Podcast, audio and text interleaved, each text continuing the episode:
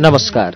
उज्यालो ninety network मार्फत देशभरिका विभिन्न एफएम स्टेशनहरूबाट एकैसाथ प्रसारण भइरहेको कार्यक्रम श्रुति सम्वेकमा प्राविधिक साथी सशिन्द्र गौतमसँगै म अच्युत घिमिरे बुलबुलको स्वागत छ।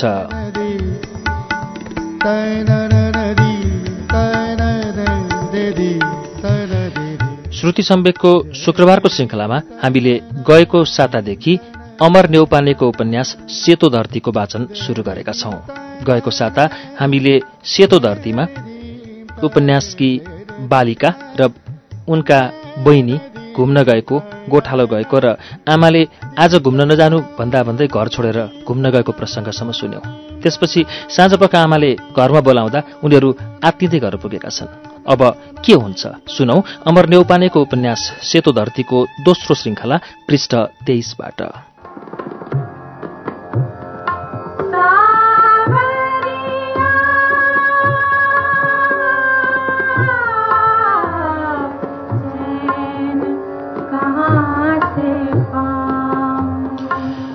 तर्पाई तर्पाई बाटो। आफूभन्दा गरुङको डर बोकेर कुद्यौँ हामी घरतिर। अघि अघि म पछि पछि बहिनी दौडिँदा हाम्रो मनको एक एक गाग्री डर पानी झैँ छल्किरह्यो।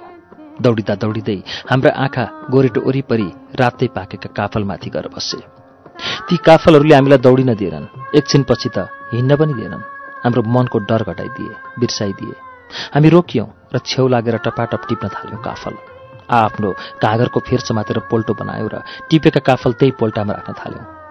आमा र डर बिर्सिएर एक पसर जति टिपेका थियौँ होला काकीले फेरि माथि चौतारा बट्ट कराइन् तिमीहरू गएका छैनौ अझै?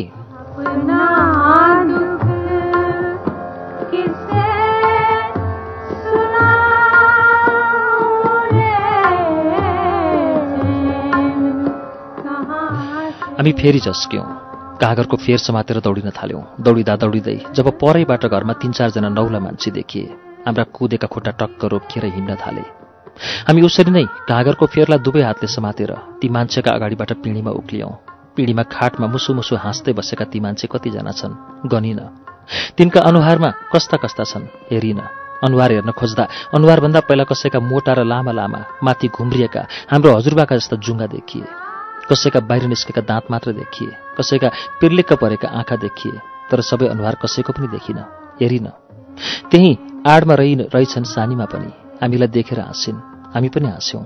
तर ती नौला मान्छेले हाम्रो अनुहार ताकेर मुसु मुसु हाँसेको जवाफ हामीले फर्काएनौँ। सानीमाको आडमा बाह्र हजुरबा हुनुहुन्छ। थाहै नपाएर हामी दुवै दिदीबहिनी ती नौला मान्छेका अगाडि एउटा हातले गाँगरको फेर समाउँदै पोल्टो बनाएर उभिरहेका रहेछौँ जहाँ एक एक पसर काफल थिए। नजिकै बोलाएर सानिमाले दुवै आँखी भाउ एकै ठाउँमा खुम्च्याउँदै हाम्रा घाँगर तर झारिदिइन् र भनिन् यसरी घाँगर उल्ट्याउनुहुन्छ? ए बा ती नौला मान्छेले मेरो पिसा फेर्ने ठाउँ देखेछन् कि क्या हो? अघि नै देखि आफ्नो गोप्य अङ्गको गोप्यता भङ्ग भइरहेको पनि थाहा पाएकी रहेनछु मैले त। यी नौला पाहुनाहरूले सबै देखे जस्तो छ।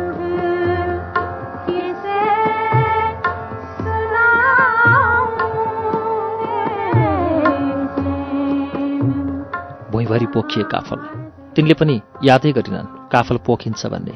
जसरी हामीले याद गरेनौँ हाम्रो पिसाब फेर्ने डाउँ देखिँदैछ भन्ने। सानीमालाई खै कुन्नी के लाग्यो? मलाई भने मेरो मन पोखिए जस्तै लाग्यो। मेरो गोप्य अङ्ग देखिएको लासका कारणले भन्दा काफल पोखेको कारणले बढी चिन्तित भएँ म।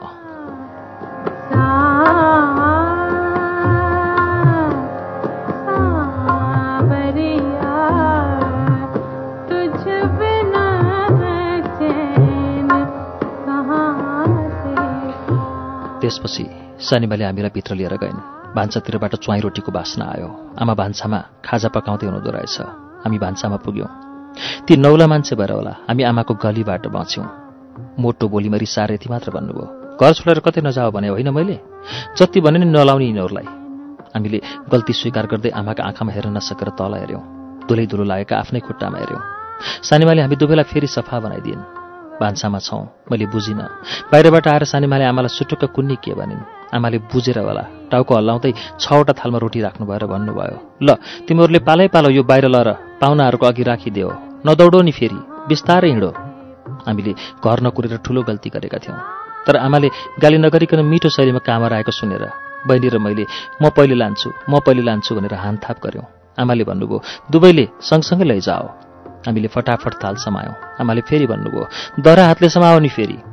हामीले तिन तिन खेप रोटी पुऱ्यायौँ र भान्सामा आमाको अगाडि उभियौँ ठुलै काम फत्ते गरे चाहिँ आमाले भन्नुभयो तिमीहरू माथि बारदली यहाँ बसेर रोटी खाओ नबोलिकन खाओ है।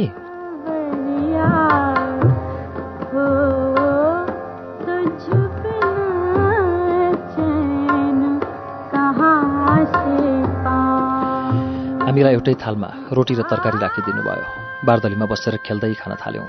बा हजुरबा सानीमा आमाले ती नौला पाहुनाहरूसँग के के कुरा गर्नुभयो हामीले याद गरेनौँ। थाहा पाएनौँ।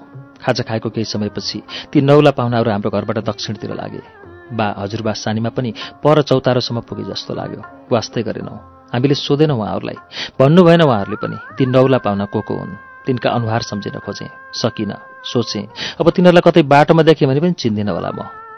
गाई लिएर साँझ घर फर्किँदा त घरमा अनौठो रमझम छ रमाइलो उत्सव जस्तो पर्व जस्तो आफन्त र छिमेकीहरूको चहल पहल लोग्ने मान्छेको भन्दा स्वास्नी मान्छेहरूको चहल पहल धेरै छ।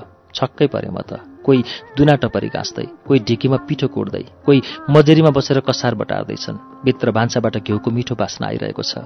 बाहिर आँगनमा लोग्ने मान्छेहरू यज्ञ बनाउँदैछन्।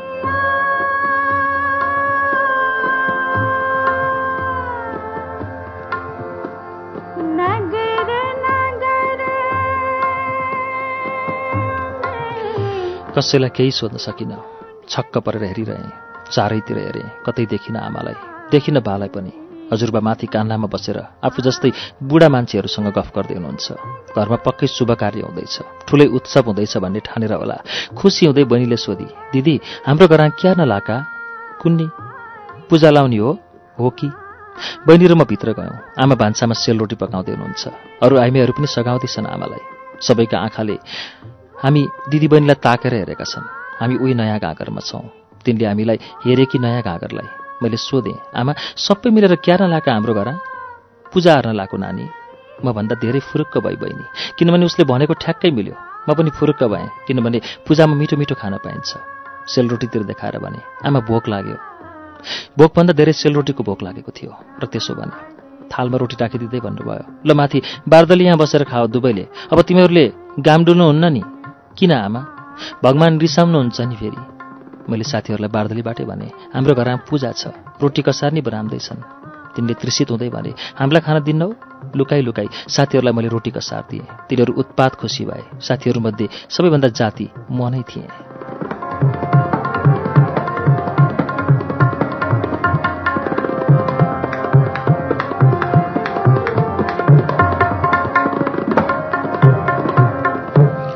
भोलिपल्ट आमाले हामी दुवै दिदीबहिनीलाई फेरि नुहाइदिनु भयो मैले भने अस्ति भर्खर नुहाएको होइन र? फेरि किन आजै नुहाउने? पूजा नुहाउनुपर्छ अरे क्या चोखो हुनु परेन? भगवान् रिसाउनुहुन्छ नि फेरि। बहिनीले भने नाइ म त। आमाले सम्झाउनु भयो तैँले नि भगवान्को पूजा गर्नुपर्छ। पूजा हार्नु चोखो हुनुपर्छ नि। किन पूजा हार्ने आमा? पूजा हारेसी भगवान्ले तिमीहरूलाई राम्रो अर्नुहुन्छ वरदान दिनुहुन्छ। बहिनी नुहाउन तयार भए पूजा हो भन्ने कुरामा मैले शङ्का गरिनँ। किनभने बा आमाले भनेका कुरा कहिल्यै झुटा हुँदैनन्। उहाँहरूलाई उहाँहरूका कुरालाई आँखा चिम्लेर पत्याउनुपर्छ भन्ने कुरा मेरो रगतमा लेखिएको छ। बाले पनि आमाले झैँ बेला बेला बुझाउनुहुन्छ यस्ता कुरा। कडुवा तेल हालेर आमाले कपाल कोरिदिनु भयो। आमाले एक चुल्ठो मात्रै बाटिदिनु भएको थाहा पाएर मैले भने आमा दुई चुल्ठी। आमाले बुझाउनु भयो भगवान्को पूजा गर्दा दुई चुल्ठी बाट्नुहुन्न नि? एक चुल्ठी मात्र बाट्नुपर्छ। किन आमा? भगवान्लाई दुई चुल्ठी बाटेको मन पर्दैन। मैले बुझे चाहिँ टाउको हल्लाएँ आमाले रातो डोरी राखेर कपालमा एक चुल्ठी बाटिदिनु भयो सानीमा र काकीहरू पनि सँगै छन् तलामा। उनीहरूले रातो बुट्टे सारी चोलो लगाइदिए। त्यस्तो कहिल्यै लगाएकी थिइन। हामी दुवै दिदीबहिनीलाई लगाइदिए। लगाइदिनुभन्दा केही समय पहिले गुनी चोली दिएका थिए। मैले खुसी हुँदै सोधेँ पूजा आर्दा यस्तो सारी चोलो लाउनुपर्छ हो?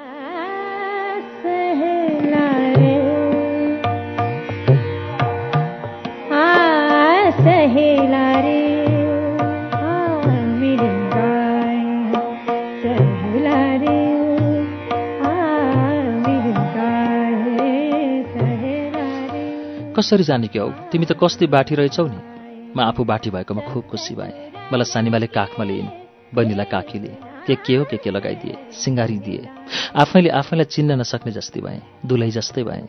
सानीमाले सिनमुद्री ढुङ्ग्री पनि लगाएकी छन्। मैले ती देखाएर भने यस्तो लाउनु पर्दैन। ढुङ्ग्री सिनमुद्री लाउने ठाम नै छेड्यो छैन तिम्रो। कहिले छेन्नी त? भोलि पर्सि छेन्ने अनि लाउने है। त्यति बेलासम्म तिम्रा कान्नी ठुला भइसक्छन्। म ज्ञानी भएँ। यति ज्ञानी त म कहिल्यै भएकी थिइनँ। किनभने यति धेरै गहना र श्रृङ्गार यस्ता लुगा कहिले लगाउन पाएकी थिइनँ। सबैभन्दा बढी यस्ता गहना र लुगा लगाउन पाएर खुसी भएँ। एक महिना जति पहिला माइजूले लगाएका गहना देखाएर मैले भनेकी थिएँ म नि तपाईँको अस्ते लाउँछु नि है माइजू। तिनले भनेकी थिइन् भोलि पर्सि ठुली बसी लाउने है। मलाई लाग्यो तिनले भनेको भोलि पर्सि आइसकेछ। म ठुली भएँ। कति चाँडै आएको एक महिनामै भोलि पर्सि तर मभन्दा धेरै ठुला छन्। मेरा सारी र चोलो नाडीभन्दा ठुला छन् बाला र चुराहरू।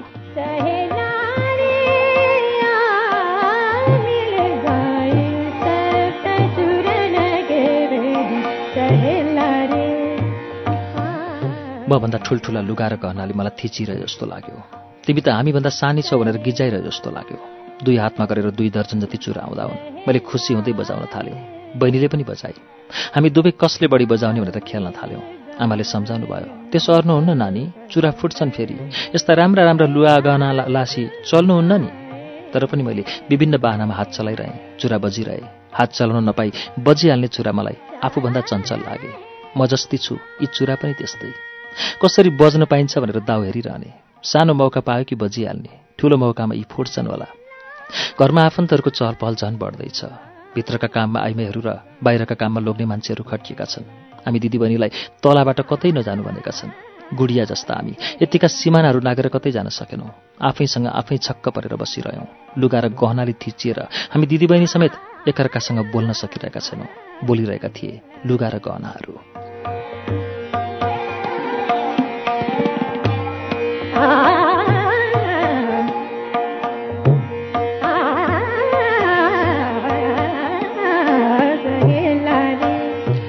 साँझतिर एक हुल नौला मान्छेहरू आएको तलाको सानो चालबाट देख्यौँ। तत्काल थाहा पाउने थिएन होला। ती हल्लाखल्ला गर्दै आए नाच्दै गाउँदै र रमाइलो गर्दै आए। मैले सोधेँ ती को हुन् आमा? आफन्तहरू हुन् नानी पूजामा आएका पाहुना कहिले नदेखेका यतिका आफन्त पाहुनाहरू देखेर सोचेँ हाम्रा कति धेरै आफन्त रहेछन्। खुसी भयौँ। जुनेली रात आँगनमा दुईटा जग्गे छन्। दुई जग्गेलाई एकअर्कालाई हेर्न पाएका छैनन्। माझमा स्याउलाले बारिएको छ। त्यसमाथि टाँगिएको छ तन्ना जस्तै ठूलो कपडाको पर्दा। एउटा जग्गेमा म अर्को जग्गेमा बहिनी। बिहेमा चाहिँ बजिरहेका बाजा कानला मुनि नाचगान पनि चले जस्तो छ। मान्छेहरू रमाइलो गर्दैछन्। आमालाई सोधेँ किन बाजा बजाएका आमा? पूजामा बाजा बजाए भगवान् खुसी हुन्छ नि नानी? भगवान्लाई नि बाजा मनपर्छ हो। आमाले टाउको हल्लाएर हो भन्नुभयो। पण्डितले शङ्ख फुके घन्टी बजाए। शङ्ख र घन्टीको आवाज भने भगवान्लाई मनपर्छ भन्ने कुरा पहिल्यै थाहा थियो मलाई।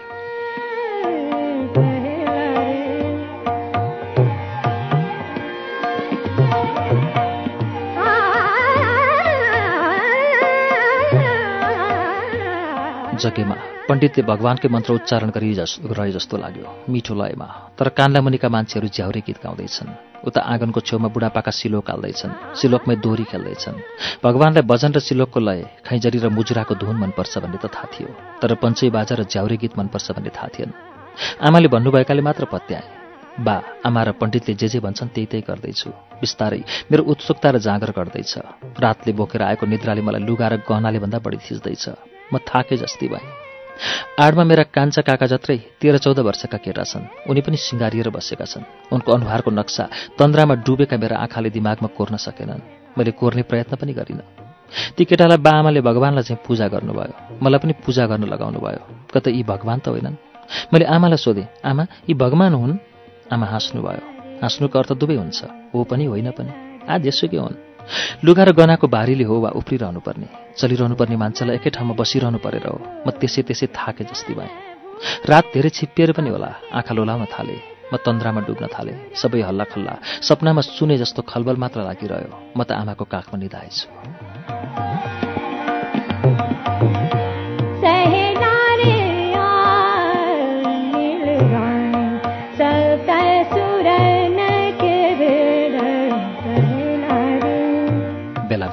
आमाले उठाउनुहुन्छ र हात समाएर कुन्नी के के गर्न लगाउनुहुन्छ? कहिले यताबाट उता कहिले उताबाट यता सार्नुहुन्छ? म पुतली जस्ती नानी सानी सजिलै सारिदिन्छु। यसो गर्दा आफ्नै चुरा बजेको थाहा पाउँछु। त्यसो नगर्दा पनि बाजा र गीतको रनको भन्ने सपनामा चाहिँ एकहोरो कानमा ठोक्किरहन्छ। यी सब लयहरूको मिश्रण मलाई मेरी आमाले लोरी गाइरहे जस्तो लाग्यो जसले मलाई निधाउन सजिलो पारिरह्यो। आमा बेला बेला भन्नुहुन्छ पूजामा निधाम्नुहुन्न नि नानी? फेरि भगवान्ले फल दिनुहुन्न? उहाँ रिसाउनुहुन्छ? भगवान् रिसाउलान् र फल नदेलान् कि? भन्ने डरले। डरभन्दा शक्तिशाली भएर आयो निद्रा। सोचे यस्तो राति त भगवान् पनि निधायो होला। भगवान् हुन् कि भनेर मैले अनुमान गरेका केटातिर हेर्न मेरा निद्रालु आँखा मानेनन्। आमाले दुवै हातले झकसकाउँदै भन्नुभयो उठ नानी उठ उज्यालो भयो।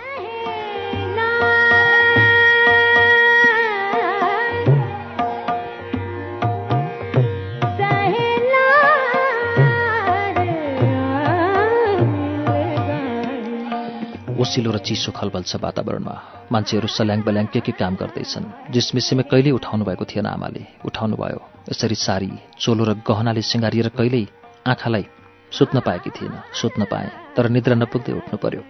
मेरो आँखालाई पटक्कै निद्रा पुगेको छैन। सुतिरहँ जस्तो लागिरह्यो। तन्द्राले झुलिरहेकी छु। भगवान्को पूजा पनि सपनामै गरिरहे जस्तो लागिरह्यो। बेला बेला बिउजिँदा सोचेँ अब त सपनाबाट बिउजेँ। तर म पहिलेकी जस्तै घाँगर लगाएकी बालिका भएकी छैन। अझै सपनामै छु कि क्या हो? बाले बोकेर मलाई जग्गी घुमाउनु भयो। लाग्यो अझै मेरो निद्रा पुरै खुलेको छैन। त्यसपछि आमाले काखमा लिएर डोलीमा राखिदिनु भयो। डोली चिसो रहेछ। राति सिमसिमे पानी परेकाले भिजेर होला। तर मैले झरीले रुखका पातहरूसँग कुरा गरेको पनि थाहा पाइनँ। चिसो होला भनेर डोलीको पिँधमा बाक्लो र ठुलो पछ्यौरा पट्याएर राखिदिनु भयो आमाले। मैले उहाँलाई सोधेँ कहाँ जाने आमा? आमाले आँखाभरि शीत जस्ता आँसु उरालेर भन्नुभयो भगवान्को मन्दिरमा जानियो नानी?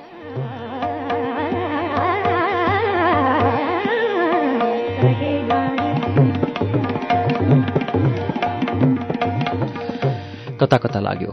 त्यस सङ्गारिएर जग्गेमा बसेका केटा भगवान् हुन्। उनी लिन आएका रहेछन् क्यारे मन्दिरमा लैजान। म कति भाग्यमानी नौला तर महिला लुगा लगाएका मान्छेहरू डोली बोक्न तयार भए। ती डोले रहेछन्। बा आमाले मलाई एक्लै मन्दिर पठाउन लाग्नुभएको हो कि भनेर डराएँ। उहाँहरूको आँसु देखेर कुरै नबुझी यत्तिकै रुन्न मन लाग्यो। रुँदै चिच्याएछु। ए आमा हो ए बा हो आमाले सम्झाउनु भयो त जाँदै अर नानी म पछि पछि आउँछु। तिमीहरू त्यहाँ पुइन्जेलसम्ममा म आउँछु आमाले भन्नुभएकाले मैले पत्याएँ। आमा पक्कै आउनुहुन्छ। म ढुक्क भएँ। मेरा आँसु आमाले आउँछु भन्नुभएकाले आफै पुच्छिए। तर किन होला? आमाका आँसु भनी पुच्छिएनन्। बाले भन्नुभयो सानीमाले तँलाई धेरै कुरा सिकाउँछिन्। उनले भनेको मान्नु सिकाएको अर्नु सबै कुरो हामीले उनीलाई भनेका छौँ। हामी पछि आम्ला नआत्ती ल है नानी कुरो बुझ्दा आमा तत्काल र बा पछि आउँछु भन्नुभएको रहेछ क्यारे।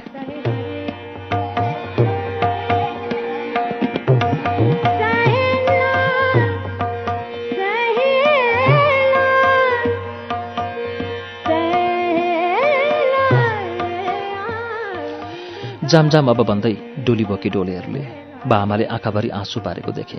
नौला आफन्तहरू हाम्रो घर परिवारसँग कुन्नी के के भन्दै बिदा भए।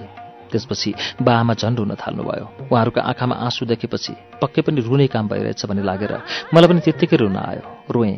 म रोएको देखेपछि आमाले आफ्नो आँसु पुस्नुभयो र मेरो आँसु पनि पुछिदिँदै फेरि भन्नुभयो नानी त जाँदै हर। म पछि आउँछु है। नआत्ती ल नरोयल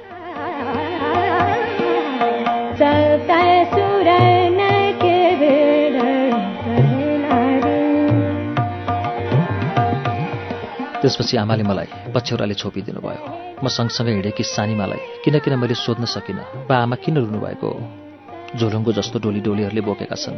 ती हिँड्दा डोली हल्लिन्छ। झोलुङ्गो चै चै गरे चाहिँ झोलुङ्गोमा खेल्ने रहर र उमेर सिद्धिएको रहेनछ क्यारे। अलिकति पर पुगेपछि म त डोलीको हल्लाइसँगै तन्द्रामा डुब्न पो थालेछु। राति निद्रा नपुगेर हो कि झोलुङ्गी आनन्द लियो त्यसपछि म त डोलीमै निधाएछु।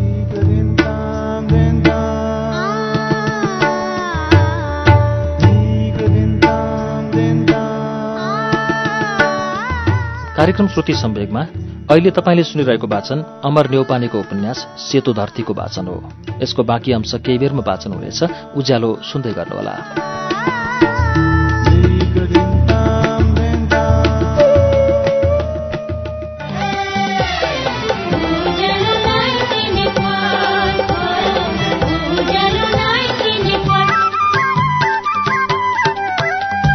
सीधा कुरा प्रश्न विचार। उज्यालो 90 नेटवर्क।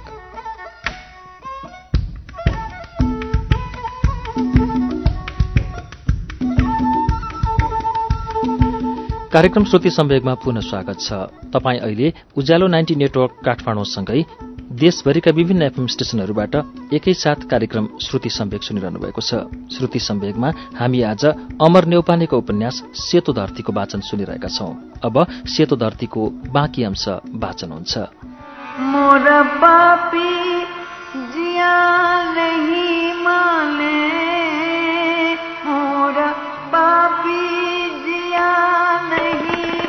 माने।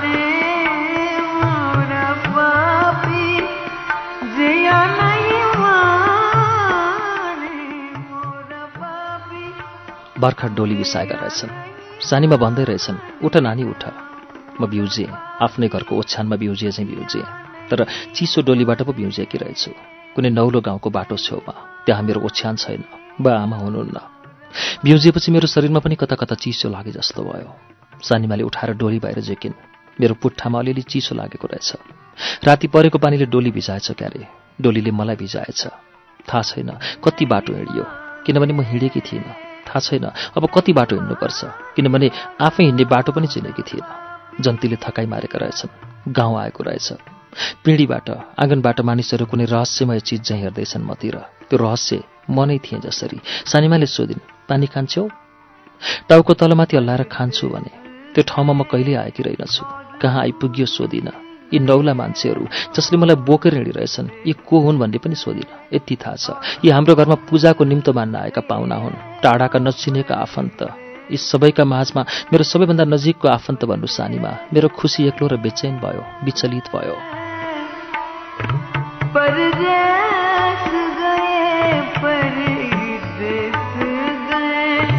और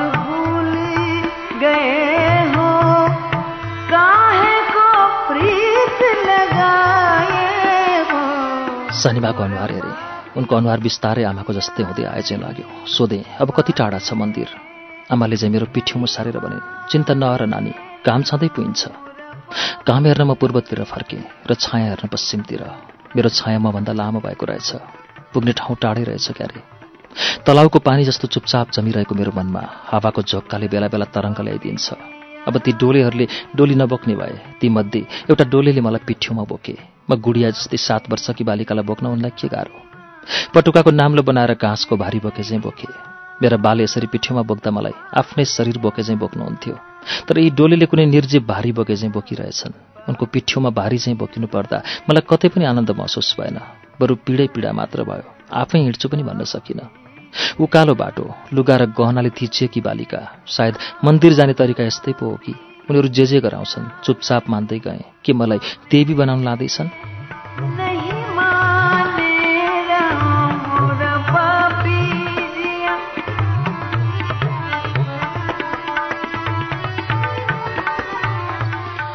उनको पिठ्यौँ बाको जस्तो सुरक्षित र भरपर्दो लागेन।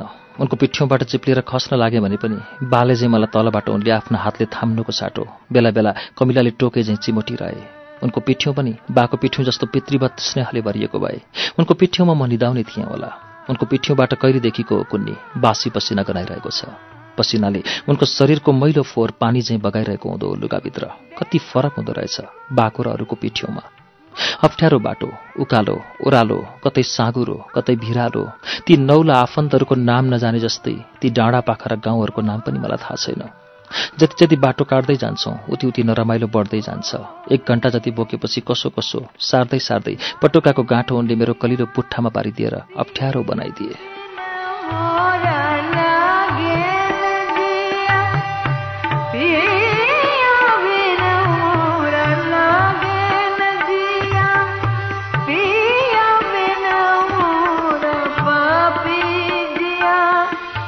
गाँठोले मलाई बिजायो दुखायो। यिनले जानी जानी यसो गरेका होलान् कि अनजानमा? आफूभन्दा लामा छायाहरू क्रमशः आफूभन्दा छोटा हुँदै गए। डल्लिँदै एकदमै साना भए पैताला वरिपरि मात्र सीमित भए। गर्मी र गाह्रो दुवै भएर होला। उनको पसिनाको अमिरो गन्ध अझ चर्को हुँदै मेरो नाकभित्र छिर्यो उनलाई पनि अप्ठ्यारो परिरहेछ सायद। उनलाई भन्दा अप्ठ्यारो मलाई परिरहेछ। त्यही अप्ठ्यारोको माझमा बेला बेला उनी मेरो पुट्ठामा चिमोट्न छोड्दैनन्। त्यसपछि मलाई पक्का भयो। जानी जानी उनले पटुकाको गाँठो मेरो पुट्ठामा पारेर अप्ठ्यारो पारिदिएका हुन्। अब म यिनको पिठ्यौमा बोकिनु हुँदैन। तन मन दुवैले खप्नै नसकेर भने म आफै हिँड्छु अब। मलाई उनले भारी बिसाए चाहिँ बिसाउँदै भने नानीले हिँड्नुहुन्न नि आज? म केही बोलिनँ हिँड्न थालेँ। एकछिन के हिँडेकी थिएँ? हाम्रा बाभन्दा अलिक जेठा जस्ता एकजना मान्छेले भने यी नानीलाई किन नबोकेको होस् साइला? पालै पालो बोको न। यिनलाई हिँडाम्नुहुन्न नि आज? मैले त्यही भने हजुर नानीले आफै हिँड्छु भनिन्। क्यारम त नि। मैले कुनै प्रतिक्रिया जनाइन। उनको कुराको प्रतिवाद गरिनँ। उनले सम्झाए। त्यसो भन्नुहुन्न नि नानी आज तिमीले हिँड्नुहुन्न। किन हुँदैन भनेर प्रश्न गर्न मन थियो गरिनँ। अर्का चाहिँ डोलेले बोक्न थाले। उनको पिठ्यौँ पनि उस्तै थियो। पहिलेको डोलेको जस्तै। पसिनाको गन्ध पनि उस्तै। पुट्ठामा पटुकाको गाँठो पारिदिने र चिमोट्ने तरिका पनि उस्तै।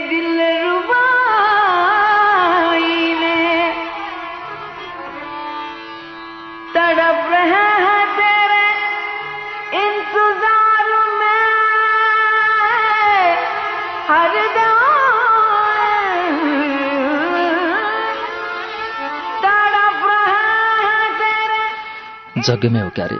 माउर मेरो छोलाको खल्तीमा राखिदिएका थिए पण्डितले। सानीमाले मेरो नजिकै आएर कानमा फुसफुसाइन्। यो माउर यी मान्छेहरूले माग्छन्। नदियलै झट्ट। त्यसै दिनुहुन्न। पैसा लिएर मात्र दिनुपर्छ। थोरै पैसा दिए भने नदियल। पाँच रुपियाँभन्दा कममा। उनीहरूले त्यसै लिन खुब फकाम्छन्। नफकिनु। खोला आउन लायो। मादी खोला। यो खोलामा माउर बगाएर मात्र खोला तर्नुपर्छ। मेरा काका उमेरका मान्छेहरूले मलाई अनेक थोक भनेर गिजाए यी ए बेहुली नानीले त माउर खसाइछन् नि? राम्रोसँग बोक्नु पर्दैन। खसेछ। अब क्यार छौ? अब पैसा नपाउने भयो क्यारे? यति राम्रा राम्रा लुवा गहना लाउन पासी पैसा किन चाहियो? साँच्चै खस्यो र नि। एकजनाले त रुमाल पनि देखाए। म खङरङ्गै भएर डराएँ। दुई कुराले। एउटा त माउर खस्यो। नखसाउनु भनेको चिज नै खस्यो। अर्को मलाई बेहुली नानी भने सानीमालाई सोधेँ। मलाई किन बेहुली नानी भनेका सानीमा? एकछिन अल्मलिए चाहिँ गरेर सानीमाले हाँस्दै भनिन् गिज्याका नि त।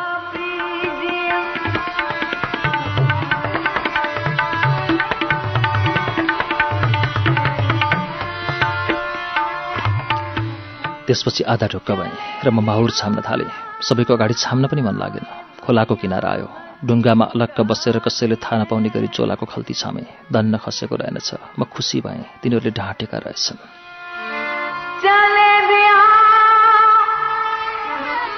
ये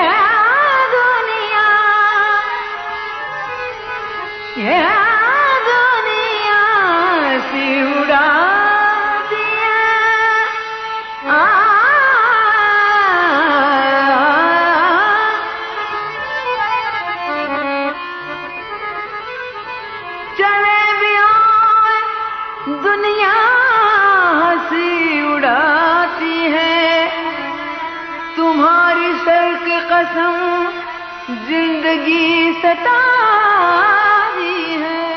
सानीमाले भने चाहिँ खोलाको किनारमा पुगेर माउर बिस्तारै झेकेँ सबैका सामु झेकेँ। खस्यो भनेर मलाई गिजाउनेहरू हिस्सै परे तर ती खितखित हाँस्दैछन् म हाँसिनँ तिनीहरू मलाई फकाएर सकेसम्म माउर त्यसै लिन खोजे। मैले मानिनँ दिँदै दिइनँ। जति फकाए पनि दिइनँ। एक रुपियाँ दिए मानिनँ दुई रुपियाँ दिए मानिनँ। भने दिइहाल्छन् यी नानीले। यिनलाई पैसा किन चाहिएको छ र? यति राम्रा राम्रा लुवा आउना लाउनै पाकेछन् सानीमाले पाँच रुपियाँ नदिए नदिनु भनेको सम्झेँ। अझै दिइनँ। गालामा हात राखेर ढुङ्गामा बसिरहेँ। त्यसपछि तिन रुपियाँ दिए मानिनँ। चार रुपियाँ दिए मानिनँ। पाँच रुपियाँ दिएर भने यहाँभन्दा त हामीसँग पैसा नै छैन। अझै मैले तत्काल दिइनँ। सानीमाको अनुहारतिर हेरेँ। मुसु मुसु हाँस्दै भनिन् दियल दियल। उनीहरूले पाँचवटा एक एकका डबल मेरो हातमा राखिदिए। मैले माहुर दिएँ। ती पाँचवटा डबल मैले सानीमालाई राख्न दिएँ। माहुर भने खोलामा बगाएँ। त्यो फुलको तुङ्गो चाहिँ बग्दै बग्दै गयो पानीमाथि चढेर।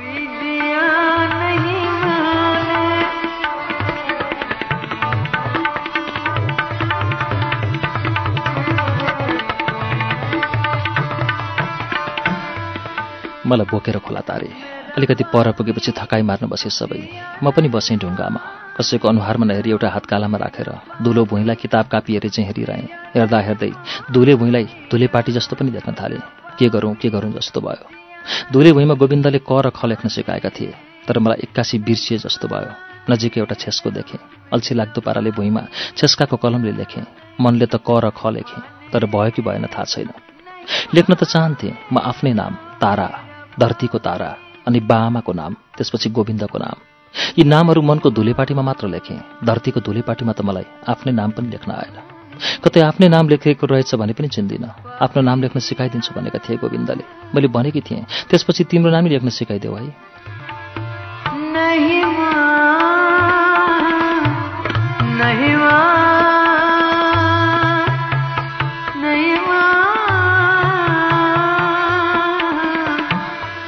आफ्नै मनका लिपिहरू आफ्नै समिलमा शैलीमा अमूर्त चित्रकला चाहिँ खै के के कोरेँ? मैले के लेखेँ भन्ने कुरा कि भगवान्लाई थाहा छ कि मलाई?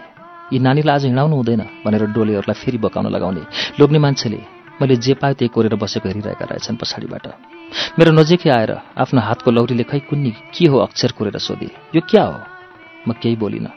अक्षर चिने पो बोल्नु। नबोल्दाखेरि नै बरु जाने जस्तो हुन्छ तर जाने पनि समस्या छ।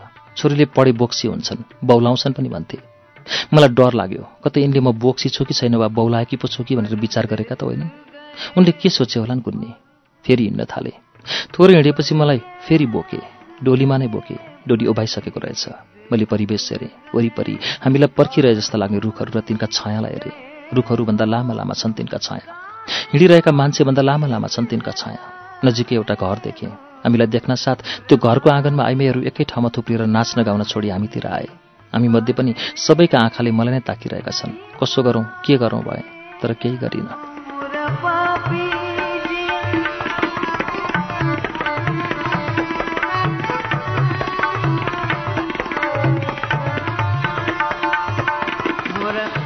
आँगनको छेउमा डोली बिसाए। हाम्रो गन्तव्य यहीँ रहेछ क्यारे। तर यो मन्दिर त होइन। आमाले भन्नुभएको थियो मन्दिर जाने हो। त त्यहाँ पुग्दा म पनि आइपुग्छु। तर यो त हाम्रो जस्तै घर छ। वरिपरि हेरेँ। मेरी आमा जस्ता धेरै आइमाई छन् तर तिनीहरू मेरो आमा होइनन्। सानीमाले मलाई डोलीबाट ओह्रालिन् र एकान्त जस्तो एउटा छेउमा लगेर सुस्तरी मेरो दाहिने कानमा फुसफुसाइन् घर आइपुग्यो। मन्दिर जाने भनेको होइन? अब यो घर नै तिम्रो मन्दिर हो। यो त हाम्रो घर जस्तै घर हो। तिम्रो लागि यो घर अब मन्दिर जस्तै हो नानी। मन्दिरमा त भगवान हुन्छन्। यहाँ हुन्छन्? छन् नि ऊ ती किशोर नै तिम्रा भगवान हुन्। तिमीले उनको पूजा गर्नुपर्छ अब दिनदिनै बुझ्यौ? मैले केही बुझिनँ। सानिमाको अनुहारमा हेरिरहेँ। अनि ती किशोरतिर। तर ती किशोरले आफ्नो अनुहार नदेखाइ भित्र क्यारे। मेरो मन भने आमा नदेखेर आत्तिएको छ। सोधेँ आमा खै त? सानिमाले मलाई अँगालेर भनिन् तिम्री आमा आउनुहुन्न नि यहाँ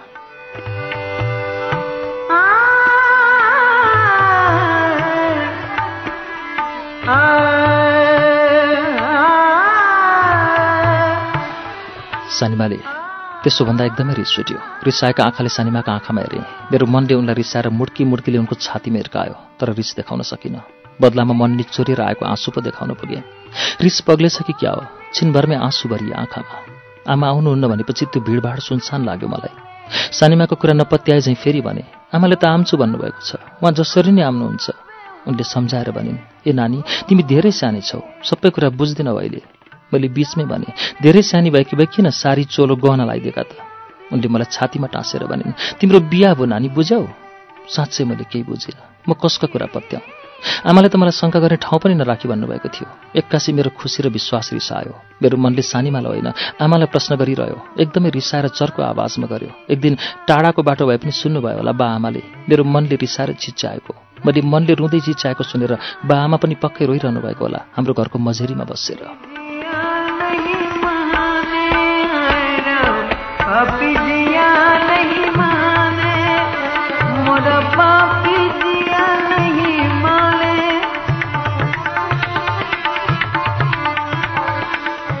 मोरा माने थामिएर चिच्चाइरह्यो। म सानी थिएँ भने किन लगाइदिनु भयो सारी चोलो र यत्तिका गहना?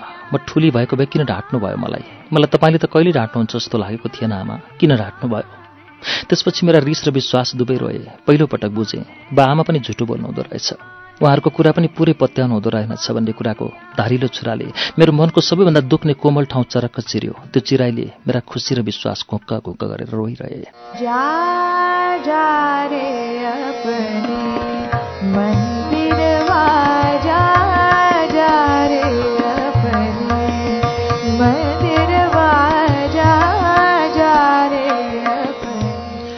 आँगनबाट पिँढीमा उक्लिन दुई सिँढी छन्।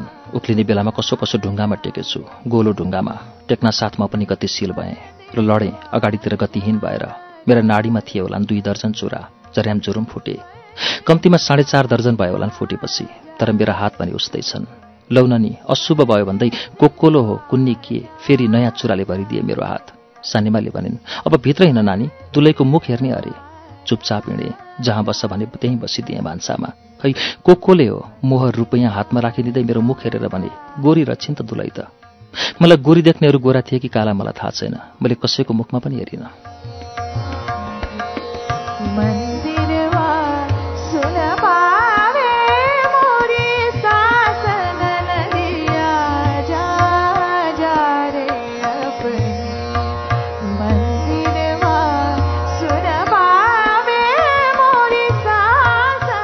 त्यसपछि सानिमाले मेरो हातमा एक एक रुपियाँका डबल दिँदै पालै पालो ढोग्न लगाइन्। त्यो घरका मान्छेहरूलाई रुपियाँ राखेको कचौरा मेरो हातमा राखेर दिँदै सानिमाले भनिन् उहाँ तिम्री सासु आमा हुनुहुन्छ यो रुपियाँ राखेर ढोग।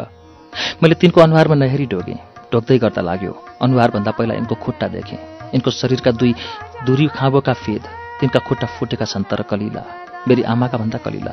पक्कै पनि यी खुट्टाहरूको उमेर धेरै भएको छैन तर तिनका खुट्टा सुकिला छैनन्। त्यहाँबाट मलखातको जस्तो गन्ध आइरहेको छ। सानिमाले बिस्तारै मेरो कानै नजिक मुख ल्याएर भनिन् यो नभनेसम्म ढोगिराख है नानी? मैले त्यसै गरेँ। एकैछिनमा भयो उठ भनिन्। उठेँ। उनका खुट्टामा मैले कम्तीमा बिस पटक सास फेरेँ होला। लाग्यो तिनका खुट्टा मैले बिस पटक सुँगेँ। तिनको खुट्टाको गन्ध हावा भएर मेरो फोक्सोसम्म पुग्यो त्यसपछि सानीमाले चिनाउँदै भनिन् उहाँ तिम्रा ससुरा बा। उहाँ जेठाजु। उहाँ तिम्री जेठानी। यी दुई नन्द।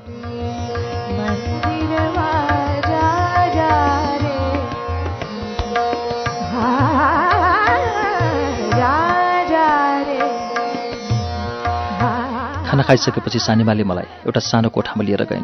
सानीमाको एउटा हातमा बलिरहेको जरो छ। अर्को हातमा मेरो देब्रे हात। लाग्यो मलाई सानीमाले दाम्लोमा समाएर फकाउँदै गोठमा लैजाँदैछिन्। हाम्रो घरको सानी बाछीलाई चाहिँ थाहा छैन रात कति बित्यो। आकाशबाट जुन र ताराहरूले रात कति बित्यो भनिरहेका होलान् बाहिर। तर मलाई निन्द्रा लागेको छैन। सानीमासँग सुतेको छु। उनले साह्रै माया गर्दै अँगालिन्। अँगालेरै भनिन् बिस्तारै ठुली हुँदै जाँदा तिमीले धेरै कुरा आफै सिक्दै जान्छौ। अहिलेलाई तिमीले जान्नुपर्ने कुराहरू सिकाउँछु। आजदेखि यो घर तिम्रो भयो। तिम्रो घर अब माइती घर भयो अहिले तिमी सानै भएकीले तिन दिन मात्र यहाँ बसेर चार पाँच वर्ष माइती घरमै बस्नेछौ। त्यसपछि माइती घरमा त तिम्रा सासू ससुरा र दुलाले पठाए मात्र जानुपर्छ। कहिलेकाहीँ पाहुना जस्तो भएर। अब दुलाको घर नै तिम्रो घर हो। दुलाको खुसी नै तिम्रो खुसी हो। दुलाको जिन्दगी नै तिम्रो जिन्दगी हो। उनीसँग तिमी अब गाँसियौ। यी सबै कुरा तिमीले बिस्तारै बुझ्दै जानेछौ। दुला तिम्रा भगवान हुन्। भगवानको अनादर कहिल्यै नहर्नु। भगवानका बा आमा दाजुभाइ दिदीबहिनीहरूको पनि अनादर नहर्नु। ती पनि तिम्रा भगवान नै हुन्। यी तिम्री सौतेनी सासू हुन्। तिम्रा दुलाकी आमा मरेर दुई वर्ष अघि मात्र तिम्रा ससुराले कान्छी बिहा गरेका। तिम्री सौतेनी सासू भर्खर अठार वर्षकी भइन्। तिनका सन्तान भएका छैनन्। तर अब उनले सन्तान जन्माउने बेला हुन लागेको छ। भोलि हेर्नु उनको पेट ठुलो छ। त्यहाँ आठ महिनाको बच्चा छ। तिम्रा नन्दहरू झन्डै तिम्रै उमेरका छन् दुईटी। तिमीलाई ती साथी जस्तै लाउलान्। तर ती तिम्रा साथी होइनन्। तिमी उनीहरूसँग नखेल्नु। उनीहरूको लय लयमा लाएर माथि माथि बनतिर काफल ऐसेलु खान नजानु।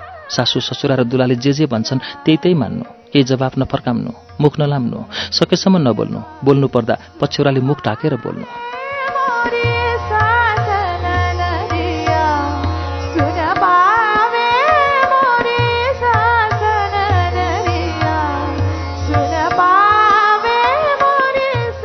सकेसम्म नहाँस्नु हाँस्दा केतका छडेर नहाँस्नु। हाँस्नै पर्ने कुरामा पछ्यौराले मुख छोपेर मात्र हाँस्नु। सासू र दुलाले राति गोडामा तेल लगाइदिए भने लगाइदिनु उनीहरूले भो नभरुन्जेल मिचिरहनु तिनका हात गोडा। तर अहिले तिमी सानै भएकीले त्यसो अर नलाम्लान्। मैले बिचमै सोधेँ ससुराको गोडा तेल लाम्नु पर्दैन? उनले सम्झाइन् ससुराका गोडा छुनुहुन्न नि बुहारीले?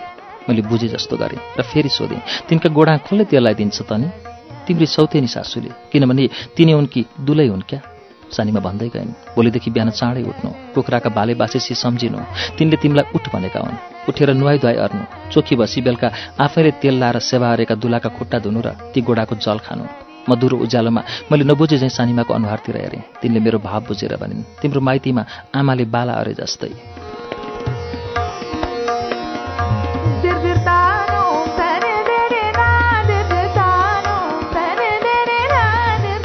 म त धेरै सानी छु। पक्कै पनि आमाले जस्तो गर्न सक्दिनँ होला। आमाले सजिलै उचालेर कम्मरमा राखेको गाग्री म हल्लाउन मात्र सक्छु। उचाल्न सक्दिनँ। मुस्किलले त्यहाँको पानी अङ्खरामा सार्न सक्छु। त्यही पनि भुइँभरि पोखिन्छ। आमाले गरेका काम मैले गर्न खोज्दा त अहिले गर्न सक्दिनँ सानै छेस। भोलि पर्सि ठुली भएपछि मात्र गर्न सक्छेस् भनेर धेरै पटक आमाले भनेको सम्झेँ। सोधेँ म आमा जत्रै कहिले हुन्छु? भोलि पर्सि भोलि पर्सि कहिले आउँछ? अब सात आठ वर्षपछि। बुझे जस्तो गरेर मैले मनमा नै सोचेँ बहिनीको भोलि पर्सि आउनु भने अझै नौ दस वर्ष लाग्ने रहेछ। सानीमा भन्दै गइन् म जेत्रो वा पछ्यौराले सर्दै कपाल ढाक्नु सासू ससुरा जेठाजुहरूलाई सिउँदो देखाउनुहुन्न हिँड्दा सुस्त सुस्त हिँड्नु दमको नपारिकन हात्तीले जस्तै। मैले बिचमै सोधेँ किनभने उनी मेरो सासू होइनन्। मैले हात्ती त देख्यो छैन हात्ती कस्तो हुन्छ सानीमा? सानीमाले पछ्यौराले मुख छोपेर हाँसिन्। म पनि दङ्ग परेर हाँसेँ। अप्ठ्यारो हाँसो। उनले हाँस्दै भनिन् मैले नि देख्यो छैन नि देख्न त। तर मेरी आमाले मलाई यसै भनेर सिकाएकी थिइन्। मेरी आमा भनेको तिम्री हजुरआमा क्या?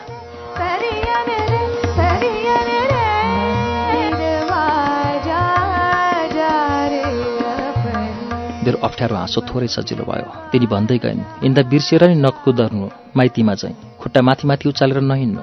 बाहिरी मुन्छेसँग धेरै नबोल्नु। काम परे मात्र बोल्नु। कामका कुरा मात्र बाहिरका मुन्छेका कुरा पनि नसुन्नु। घरका कुरा बाहिरका मुन्छेसँग नहर्नु। तिमी सानै भकेले भान्साको काम नलाउलान्। तर अलिअलि लायो भने उनीहरूले जे जे भन्छन् त्यही त्यही हर्नु घरका सबैले खाइसकेपछि मात्र खानु। उनीहरूले खाइन्जेल नबस्नु उभिरहनु। उनीहरूले खाएको हेरिरहनु।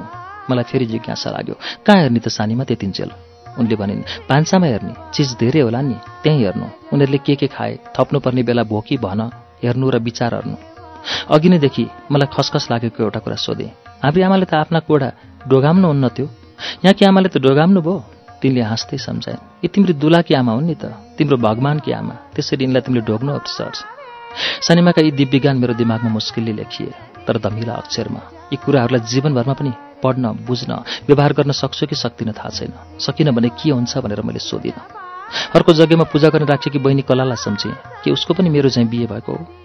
ऊ मभन्दा दुई वर्ष सानी छ पाँच वर्ष कि के ऊ पनि यतिखेर म जसरी नै आफ्नो दुलाहाको घरमा चाहिँ मैले सानीमासँग सोधेँ बहिनीको नि बिहा भएको हो? हो। एउटै लगनमा तिम्रो दिदी बहिनीको बिहा भएको हो। एउटै लगनमा दिए छोरा बाँच्छन् भनेर त्यसो अरेका तिम्रा बा आमाले तिमीलाई बा आमाले कन्यादान दिनुभयो। बहिनीलाई हजुरबा र हजुरआमाले।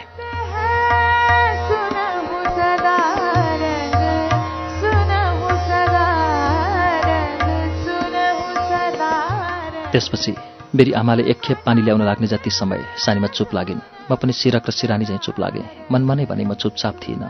अचम्म लागिरह्यो। मेरो बिहे भयो अरे। बिहेमा दुलाले सिन्दुर हाल्छन् भन्ने त जानेकी थिएँ। धेरै पटक खेलेको खेल। तर मेरो सिउँदोमा दुलाले सिन्दुर हालेको सम्झिन्न। निधाएछु क्यारे त्यति बेला। दुलाले सिन्दुर हालेको सम्झिन खोज्दा गोविन्दले माटोको सिन्दुर हालेको सम्झिन्छु। कस्तो अचम्म। ख्याल ख्यालको सिन्दुर हालेको सम्झिन्छु। तर साँच्चैको सिन्दुर हालेको सम्झिन्न। गोविन्दले माटाको ख्याल ख्यालको सिन्दुर हाल्दा त्यति धेरै खुसी भए कि म। यी नचिनेका मान्छेले साँच्चैको सिन्दुर हाले भन्ने सुन्दा खुसी हुन सकिरहेको छैन। बदलामा नबुझेरै भए पनि त्यसै त्यसै खङ्ग्रङ्गै भएको छ। यज्ञमा आमाको काखमा निधाएको बेला आमाले बेला बेला उठ नानी उठ भगवानको पूजा गर्न उठ भनेको सम्झिन्छु। खै कसले हो? मेरो दाहिने हातको साइली औलामा सानो औँठी लगाइदिएको सम्झन्छु। यज्ञमा घुमेको बेला बेला फुल अक्षता समातेर पूजा गरेको पनि सम्झन्छु। दमाईहरूले बजाएको बाजा तन्नेरी तरुणीहरूले गाएको झ्याउरेको मधुरो लय र बुढाहरूले हालेको सिलोकको लयात्मक रनको पनि सम्झन्छु। सपनामा सुने चाहिँ सम्झिन्छु। बिहे दिउँसो भएको भए विपनाको चाहिँ सबै कुरा सम्झिन्थे होला र थाहा पाउने थिएँ मेरो बिहे हुँदैछ भन्ने कुरा पनि। किनभने दिउँसो भएको भए म यज्ञमा निधाउने थिएन। आफ्नै बिहे मेरो लागि पूजा मात्र हुने थिएन सपना मात्र हुने थिएन।